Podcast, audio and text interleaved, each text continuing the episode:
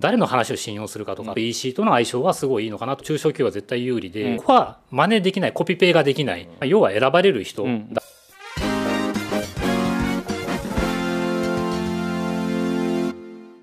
皆さんこんにちは。EC の未来へようこそ。EC の未来初ですね。3回出演ということでまたまた川本さんに。また来ちゃいましたお残りいただきまして。ありがとうございます。EC のね、はい。未来っていうタイトルついてるぐらいなんで、川本さんの方からも未来の話もした方がいいんじゃないのっていうありがたいお言葉いただいてですね、まあ、楽天が先ほどもメインだっていう話されてて、一本っていう話もあるので楽天で出店されてる方はよくご存知だと思うんですけど、はい。ネーションズですね、うん。リーダーもられてると。いう中で楽天のこれから10年残っていくにはみたいないうお話を前にもされるっていう話を聞いてですね、これが楽天さんモールさんということじゃなくて、EC っていうことだけでもなくて、はい。アフターコロナの中で今後は人口縮小っていうね中もあるし、ビジネス全般になんか通用するお話なんじゃないかなっていうのがあったので、はい。もう一本これだけちょっと最後お話をいただければなというふうに思ったんですけどもどんな切り口で？未来そのどう変わっていくかっていうところで、楽天に、まあ、今回うちはリーダーをやってうん。お話しさせていただいたのは、まず楽天という立ち位置は実はいい位置にいて未来有望なうん。可能性がある、今5万店舗あるって言われてますけれども、うん。最近アマゾン化してるとかまあいろいろ言われてああまあ今までは結構店長の個性であったりとかうん。コンセプトとかそういったものが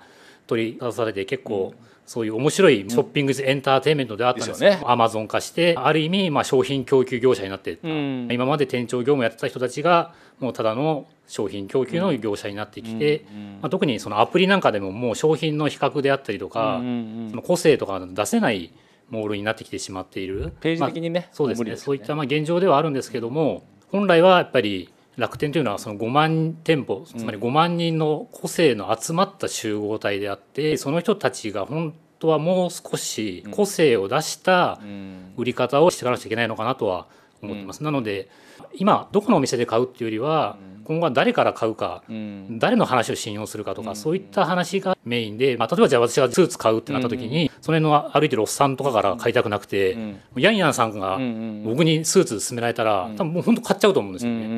んでもこれ全然知らないプロフィールの分からないうん。人からは買いたくない、怖くて買えない。うん。で誰から買うかっていうのはすごい重要で、ヤンヤンさんみたいな人が5万人いて、ん。じゃあおお風呂屋さんがいたり、パジャマ屋さんがいたり、うん。まあそういう人たちが勧めてくるものは買いたくなる、ん。うん。まあ、そういった世界がいずれは来るのかなとは思ってます。もう来てません？それ、そうですうね、ん、僕なんかはん。ずっとそれ言ってて、僕の場合はそのどこから買うか誰から買うかってセットなんですね、はいはい。お店でその店長さんだからはい。一緒の考え方してるんですけど、うん。今回明らかになったのが暇だったら断捨離よくしてたっていう話聞くじゃないですか、はい、今回の場合捨て方がみんな半端じゃなかった。ああみんな捨ててますよね。量も半端じゃなかったと、はい。思い切ってやっちゃったっていうね、捨てたものはうん類似品はもう買わないだろうなって僕は思うんですよね、はい、それをまたなんか買おうかなと思うには、まさに専門家の言葉なのか、うん。この人だったら買ってもいいかもとか、はい。うんこの人のことは信用できそうじゃない。もしくはこの人が言うんだったら買いたいみたいなね。そうですね。特に中小企業ですね、うん中小企業の方がだからむしろ勝ち目はあってですよね。何かに特化しててそういう旗を立てて色を立てるののがすごい重要でその例えばお店全体のメルマガが届くよりは個人の人が SNS で発信する方が信憑性は高いし例えばファッションであれば今いろんな例えば楽天ファッションとかもいろいろお店がいっぱいありますけれどもショップの店員さんが自分のお店の洋服を私はコーディネートしてこのコーディネートどうですかみたいなのをお客さんにどんどんどんどん出していってこれを買うのは何万円です何千円ですとかっていう形の打ち出し方でそのショップ店員さんが自分のアカウントでいろんな人に SNS で配信していくっていう方が響く店員さんが属しているお店が発行するメルマガっていうのは信憑性がなくて、ショップ店員さんが A 店から B 店に移動したら多分お客さんはもうついていく。うんうんうんうんうん美容室のいつもやってる人が違うお店に行ったらそのついていく。そういう人がもっとフォーカスされてきて、うんそういった世界にだんだんだんだんなってきて、まあ、それが細分化されてきて、うん。ってなると中小企業の方がむしろ勝ち目はあって、うん。そこはやっぱり EC との相性はすごいいいのかなと思うんですよね。もう中小企業っていうか、うん、子ですもんね。そうですね。そうなっちゃったらうん。完全に、子とその EC その買い物カゴが結びつくっていうのが一番の理想。まあ中小企業の場合は子が集まりやすいっていうのはあります。よ、うんうんだから大企業って一種個を出しちゃいけない部分もあるじゃないですか。そうですね。はい中小企業はそれやっていいよっ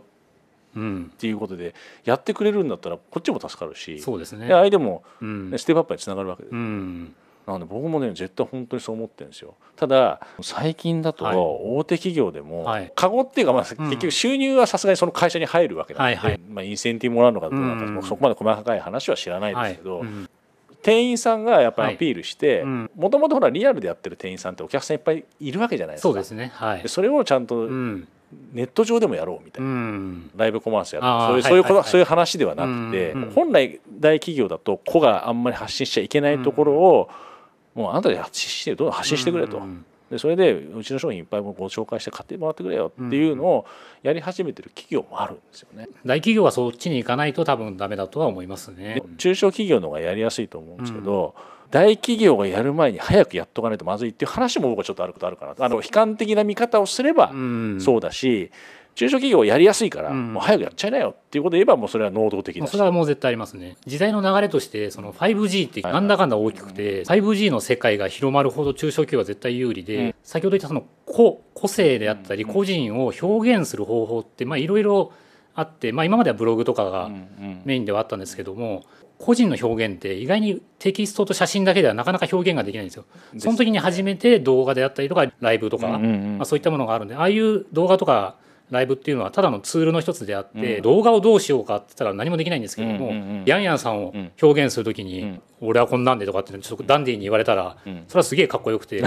でそれをテキストでは表現ができないんですよね。感情が乗っけられないですからね,、ん。そうですね。抑揚がないしね。で、ん。その 5G が広まってくれば動画とかそういったのができるようになってきて、個性が表現できるようになってくる。YouTube ももちろんそうですし、劇さんとかの方が分かりやすいですけども、劇さんというキャラクターがいて YouTube を使って個性をどんどんどんどん出しているっていうところなんですけども今の環境としてはだんだんいい方向にはいってるんで、ネーションズの前で話す時って皆さんに最後どういう感じで締めて終わらせるんですか？今の話はすごくよくわかるし、はいうん。僕もその通りだなと思うんですけど、はい。こうした方がいいんじゃないっていうんですか？それともこういう時代が来るよって言って終えてるんですか？いやまあまずこうした方がいいっていうのはありますけどまずはえ自分の強みであったりその自分の個というものを自分で導き出して引き出して自分がどういう方向に行くかっていうそういう設定をまずはしましょうというようなそういった話をしてで誰から買うかってなった時に選ばれる人にならなくちゃいけない。で SEO とかもまあそういう流れなので、要は選ばれる人、うん。誰から買うかうんっていうところでそこを磨かなくちゃいけない、まあお前ら人間性磨けよっていう話を最後はしてる感じですね。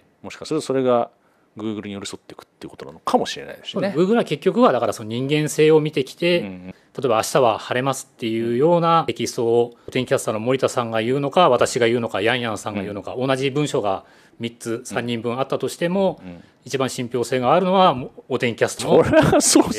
同じ文字列同じ写真仮に使ってたとしても誰が言うのが強いか Google とか同じテキストで3ページあったとしても、誰が発信してたかっていうところまでも、うんあの読みに行かないって Google は言ってるんですけどでも絶対にそれはあって言ってますそれは。そこの数字を絶対に読んでって今度じゃあ人の評価の比較にうん。最終的にはなってきて、ん。そこでじゃあ勝てる人なのか勝てない人なのかっていう時にでその森田さんの位置づけになれば、もうお天気グッズは何でも売れるかもしれない、うその位置にみんなはならなくちゃいけないし、うんうんうん。あのみんなには個性はいっぱいあってうちは千葉エリアのネーションズでやったんですけども、もう個性豊かすぎるぐらいまあ変な人ばっかりいあたんで。変態みたいなところをあえてどんどん押し出せば、そこがもしかしたら売りになって皆さんはまだまだ輝けるそういう人が多かったんですか？もう変な変わった人ばっかりでしたね。はい。突っ込もうと思ったんですけど、はい。僕も実は似たようなこと言ってるんですけど、はい。それって結構参入障壁高いんですうよ、んはい。僕たちはこうやって普通に話せますけど、うんカメラあって、うんオーディエンスいて、うんうん。人前でベラベラ話せるってあんまり実は少ないんですよねそういう人の方が。そうですね。それが、そこが参入障壁なのかもしれないですそうそう、モール楽天さんを利用してっていうのももちろんあるんですけど、自分変わんないといけないのかなってまあもし苦手であればねうん得意であればもうガンガン伸ばせばいいしそうですね。もう出まくりゃいいですからね。まあ慣れもあると思いますけどね。うん。楽天とかも本当に今のテキストと写真とかそういった来月から使えませんって全部動画にしてしますとかもうバッサリいっちゃってもいいのかなと思いますけどね。もうそのぐらい90度振ってしまうっていう。やってしまってもうそんなような世界で動画ってくるとなんかやっぱり構えちゃいますけど自分の好きなものを表現するっていう趣味の延長でやっぱりやっていく方は自然とできると思いますし。その商品ページ動画で作るのがいいかどうかは別としたとしても、何か伝えるのには、僕自分で動画撮ったら文字起こしもするようにしてるんですよ、うん。水曜的には両方あった方がはいはいので、やってるわけなんですけど、両方やってて思うのはやっぱり文字起こしの方が大変ですわ。あ動画撮って話してる方が、はいはいはい。YouTube にアップしちゃえばいいだけじゃないですか。まあまあ多少ね、うん。もちろんその加工はしますけどそういう意味で言ったら速さはありますよね。やっぱり。すね。まあ速さもあるしあ内容もあるかもしれないですけどヤンヤンさんで見たい動画だったら、んなんだろうな。デートに着ていくテーマとかコーディネートしてほしいんですよね。あのあ僕なんかもう何着たらいいか分かんないんで、ーうん。こういう時に着る洋服とか,、うん。なんかそういうアドバイス欲しくてうん。なんか例えばユニクロとか行っても部品部品で全部置いてあってマネキンがあればコーディネートは分かりますけどでも僕としてはもうマネキン1000体ぐらい置いてほしいんですよねもう。であの部品ってコーディネートを想像してくれっていうのがすごい弱くてもうマネキン1000体並ぶ。もしくはもうファッションショーにどんどん出てきてもらってもしかしたらそれは EC で再現できるかもしれないし、うん。EC の方ができる。店頭だとなかなかできない。スーツなんかでももういろんなコーディネートででそのコーディネートした人の特性が出てヤンヤンさんスタイルみたいなのがマネキンで100体ぐらいあったらでこれカテゴリーがシーン別で分かれててでその紹介がただ単純に動画でそしたら普通にうん俺これ俺なんでこれ選んだかっていうとこれあれなんだよとかっつってのなんかもうタメ語ぐらいでも全然いいと思うんですけどでこれここ半回これはやっぱ青だろうみたいな。